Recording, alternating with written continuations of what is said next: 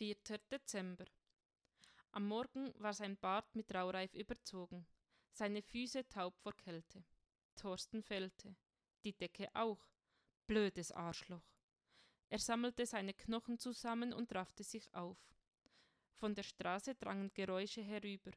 Schritte, Stimmengewirr. In der Fußgängerzone hatte die Geschäftigkeit längst Einzug gehalten. Mit einem winzigen Schluck aus der Wodkaflasche wappnete er sich, um in den Strom der Menschen und das „O du Fröhliche" aus den Lautsprechern einzutauchen. Als Treibholz. Das Schneetreiben hatte aufgehört. Die weiße Schicht auf dem Straßenpflaster war unter eiligen Füßen zu Matsch geworden. Die Uhr beim Juwelier zeigte 11. Er sollte wirklich weniger trinken. Nun war es fast zu spät, um noch ein Frühstück im Pennerkästchen zu bekommen. Trotzdem machte er sich auf den Weg, geradeaus über die Brücke, im Bogen um die Innenstadt und an der Westtangente vorbei. Alles normal. Der Speisesaal vom Haus Fischerblick war gut gefüllt. Er erblickte einen freien Platz am Fenster und wollte sich auf den Weg machen, als er von der Diakonisse Adeline entdeckt wurde. Sie winkte ihn zu sich hinüber. »Rudi, komm, du siehst ja völlig verfroren aus. Hattest du keinen guten Schlafplatz?« Ein Lächeln huschte über sein Gesicht. Die warmen Worte der alten Schwester waren Balsam. »Doch, doch, alles gut. Komm und wärm dich auf, du bist spät dran.« Hab verschlafen. Er hatte den Raum durchkreuzt und Adeline erreicht. Ihr Gesichtsausdruck änderte sich, als er vor ihr stand. »Wann hast du das letzte Mal geduscht?« »Tut mir leid, aber es ist zu lange her, so kann ich dich nicht hereinlassen, das weißt du. Um 2 kannst du dir Handtuch und Seife geben lassen. Geh unter die Dusche und wärm dich auf. Um 3 kannst du Mittag essen, wenn du willst. Es gibt Erbsensuppe mit Würstchen, das wird dir gut tun.« »Warte, Rudi, nimm Kaffee und Wurstsemmel mit.« Sie füllte einen Pappbecher, tat Milch und Zucker hinein und reichte ihn Rudi. Süßen Kaffee konnte er nicht ausstehen, aber er nickte zum Dank, nahm den Becher und eine Brötchentüte und verließ seufzend die warme Stube. Der Eingang zu den Badezimmern war im Nebengebäude. Dazwischen gab es eine Laube mit Bank und Windschutz für die Wartenden. Aber auch die war heute überfüllt. Wahrscheinlich gab es einfach zu viele Penner in der Stadt. Er trank den Kaffee im Stehen leer und warf den Becher in den Müll. Haus Fischerblick konnte ihn mal.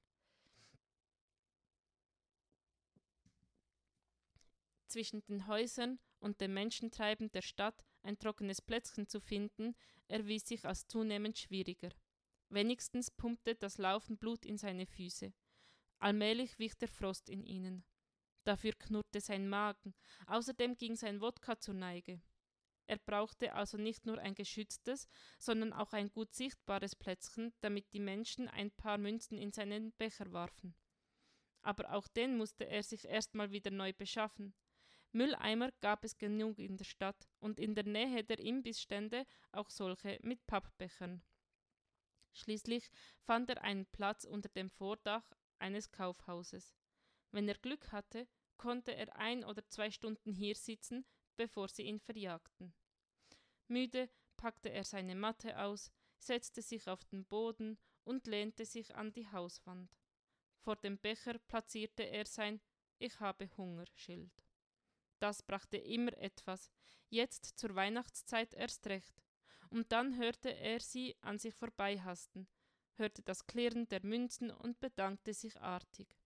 Nach einer Stunde waren seine Knochen steif. Mühsam raffte er sich auf, besorgte sich im nächsten Supermarkt eine Flasche billigen Fusel und lief an der Westtangente vorbei zum Pennerkästchen. 30 Minuten musste er warten, dann konnte er unter die Dusche, spürte das warme Wasser auf seiner roten, schuppigen Haut, wusste nicht, was mehr brannte. Die Wärme auf der Kälte oder die Wärme auf der wunden Haut. 15 Minuten, dann war schon der nächste dran. Aber das machte heute nichts. Der Speisesaal war offen und die Erbsensuppe duftete durchs Haus. »Na, siehst du«, sagte Schwester Adeline und reichte ihm einen gut gefüllten Teller. »Such dir einen Platz, wir bringen euch gleich noch Brot.« Mit Rucksack, Plastiktüte und Erbsensuppenteller durchquerte er den Raum. Der Platz am Fenster war frei. An den Scheiben klebten Sterne aus Dekorschnee und Kreuze. Mit gesenktem Kopf löffelte er seine Suppe. Wozu brauchte man einen Himmel, wenn man einen Teller Erbsensuppe hatte? Seine Hände begannen wieder zu zittern.